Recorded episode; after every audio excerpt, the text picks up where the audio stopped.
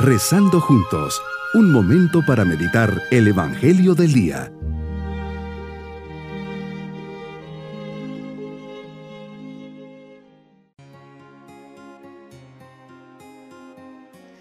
Les saludo en este día lunes de la vigésima segunda semana del tiempo ordinario. Que nuestro corazón esté en buena disposición para entrar en la oración. Crúzate Señor en mi camino y gáname Señor la batalla de mi entrega encauzando hacia ti toda la capacidad de mi ser con toda la ilusión de mi vida, para que todas mis intenciones, acciones y operaciones sean puramente ordenadas en servicio y alabanza a tu divina majestad. Meditemos en el Evangelio de San Lucas capítulo 4 versículos 16 al 30. Hoy Señor vas a Nazaret, ciudad donde te habías criado. Treinta años te la pasaste ahí en tu vida oculta Entras en la sinagoga, lugar que conocías perfectamente, pues era tu costumbre hacerlo los sábados. Te levantas para hacer la lectura. Con qué reverencia te dirigías a los libros sagrados, a la Torá.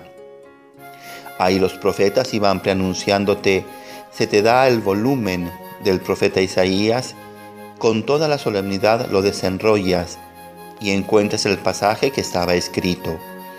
El Espíritu del Señor está sobre mí, porque me ha ungido para llevar a los pobres la buena nueva, para anunciar la liberación a los cautivos y la curación a los ciegos, para dar la libertad a los oprimidos y proclamar el año de gracia del Señor. Enrollas el volumen, lo devuelves al encargado y te sientas. Precisamente a esto habías venido. Se revela tu gran misión son palabras llenas de esperanza en medio de tanto dolor y sufrimiento. Te presentas como aquel que, llevando el Espíritu del Señor, vas a llevar la buena nueva a los pobres, anunciar a todos aquellos cautivos, esclavos, prisioneros, en su cuerpo y en su espíritu, producto de los vicios, las cadenas llevadas por generaciones, la liberación y la paz. A los ciegos les darás la vista, cuántos ciegos que caminan por las calles llenos de odios, rencores, ciegos de la verdad y ciegos del bien. Señor, tú eres nuestra esperanza. Los ojos de todos los asistentes a la sinagoga estaban fijos en ti. Entonces dices, hoy mismo se ha cumplido este pasaje de la escritura que ustedes acaban de oír.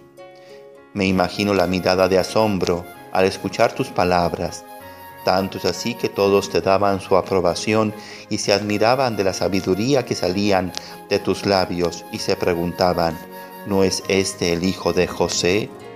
Aquí vemos la tentación de humanizarte. Se han quedado con que eras el hijo de José y no dan ese, alto, ese salto cualitativo de la fe. Se quedan a nivel meramente horizontal y humano.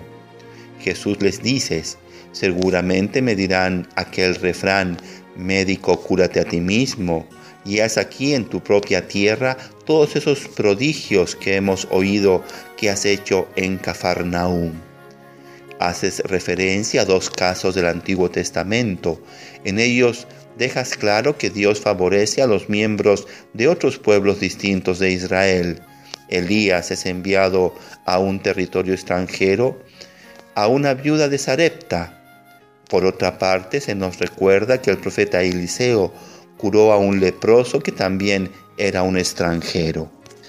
Estas palabras provocaron una reacción violenta entre los que estaban reunidos en la sinagoga. Señor, eres redentor de todos, sin excepción. Todos somos llamados a la salvación. Esto debe de llevarnos a extender tu reino por todo el mundo, entre todos, sin hacer distinciones.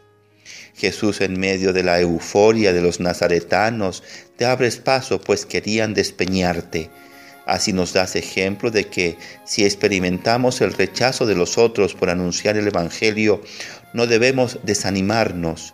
En esa situación hemos de abrirnos paso como tú y salir adelante con una actitud de astucia y sagacidad, con un permanente espíritu de lucha y de superación por amor a Dios. Por último, vemos que la gente de Nazaret admiraba tu predicación, pero no te podía aceptar como Mesías, pues te tenían como uno más del pueblo, como el hijo de José. Es que tu vida era tan sencilla que les costaba verte como el Salvador. No me extraña esa actitud de los hombres de tu tiempo. Lo mismo nos puede pasar a nosotros cuando nos resistimos a descubrir tu presencia en lo cotidiano, en lo sencillo de nuestra vida. Mi propósito en este día es creer en ti como el Mesías, que ha venido a salvarme y darme un lugar en el cielo, no quedarme solo con la parte humana y horizontal. Mis queridos niños, Jesús se presenta en Nazaret, es sábado, y lo primero que hace es ir a la sinagoga, lugar donde rezaba y se leía la palabra de Dios. Le toca leer el pasaje de Isaías que dice todo lo que vendría a ser el Mesías, sanar a los enfermos, dar la vista a los ciegos, que los sordos oigan. Jesús, al ver que lo cuestionan y lo ven solo a nivel humano y no divino, hace ver que ahí no hará milagros, pues un profeta no es bien recibido en su tierra. Lo quieren despeñar, pero se escapa.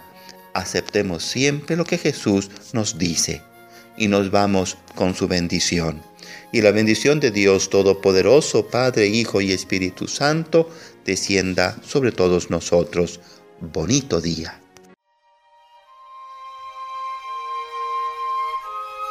Hemos rezado junto con el Padre Denis Doren, Legionario de Cristo.